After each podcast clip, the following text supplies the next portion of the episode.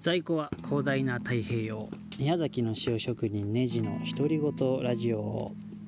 えー、3月31日23時50分です。なんと3月19日から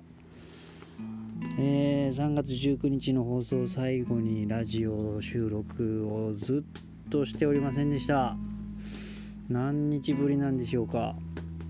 えなんてこった。今は、えー、塩釜の前で、えー、火を見ながら録音しております。今日はですねなんだかむっちゃいい日らしいんですよ。一粒万倍日となんかとなんかと前は分からないですけど。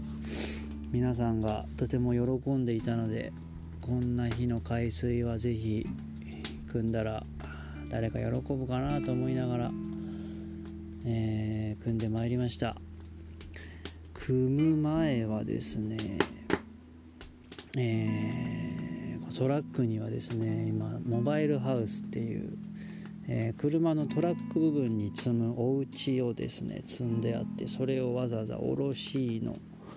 えー、1トンタンクを2個積み、えー、組んで帰ってきました、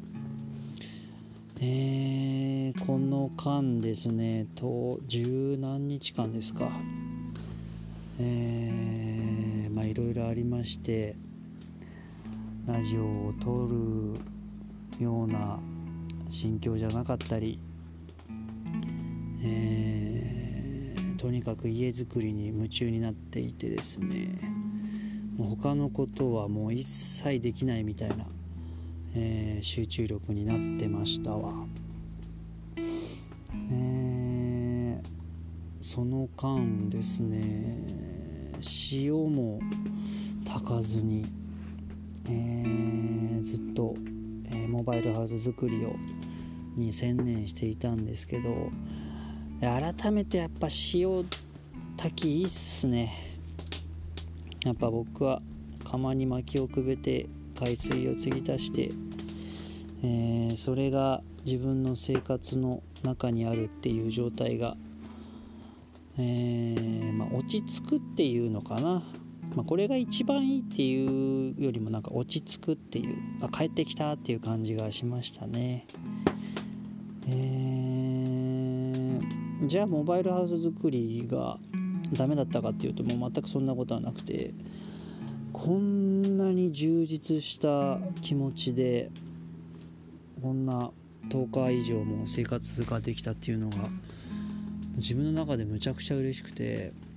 あんまこう自分の中にこう欲というかエネルギーみたいなものがこう湧くみたいなことが僕はあんまないんですよ。だけどですねこの期間えー、もう朝も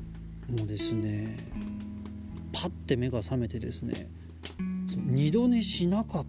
たんですよ僕ずっと。いやもうそれまでがどんだけ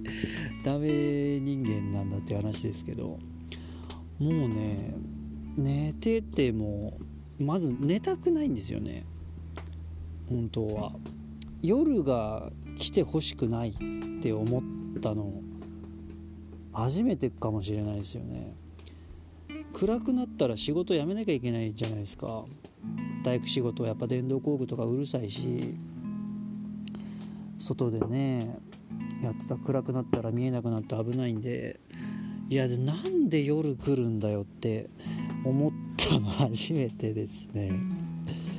ででも暗くなったら家の中に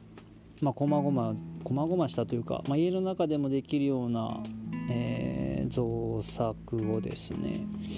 まあ、家の中に今度は材料を持って行って、えー、やったりしてましたね。その間ねあの人間としてはもう終わってるんですよ。もう親としてはまずもちろん終わってますしもうねあのご飯作ったりとかもねほんと嫌なんですよね。もう自分はもう全然食べたくもないしお腹空かないし外うんこすんのももう忘れてましたね。それぐらい没頭してたんですよずっと。うーん。なんだろうこうストイックというかですねそんあ楽しい楽しいやったーみたいな感じでもないんですよ。うーん。あラジオしてた時にもちょっと喋ったかもしれないですけどまた塩作りって絶対に進んでるんですよ。毎秒毎秒、えー、薪をくべて火を焚いていれば必ず海水は温度が上昇してえー、蒸発してどんどんどんどん減っていくんですね。つまり塩が生まれてくるんですよ。で薪の減りも目に見えるし進んでるっていう実感があるんですけど、まあ、モバイルハウス作りとか何かこう自分がなかったところから、えー、ゼロから生み出すっていう作業には手を動かすことよりもこの頭を動かす作業の方が長くてうーん。ってこう悩ませてるんですよね。どうしよう。どうどういう形にしようとか。どういう素材にしようとか。雨漏り対策どうしようとか。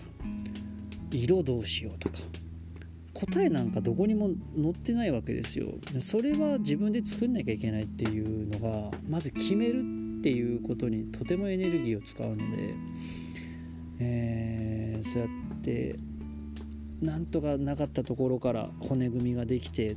ってなっていくとだんだんこう形が出てくるんですよね。そうなってくるともう楽しくてしょうがなくて。やることが見えてくるとあそこ作りたい。あ次はこうでこうでこうでこうで。あでもまたここでどうする？みたいな。その大工能とかって言うんですけど僕は勝手に。そのものを作る DIY をする時の脳みそになるのって僕結構時間がかかっちゃってですね。だからそれを切りたくないんですよそうなった頭を、えー、足し算引き算とかねあの長さを測ってそれを切ってえー、つないで、えここの長さがこれ分あるからじゃあこの長さにしたいってことはこれマイナスでとかああだこうだとかですね、えー、もういろんなことを、えー、考えながらなんとか進めてるんですけどえー、昨日の夜やっとですねとりあえず、まあ、家の中で寝れるっていう状態までできたんですよ。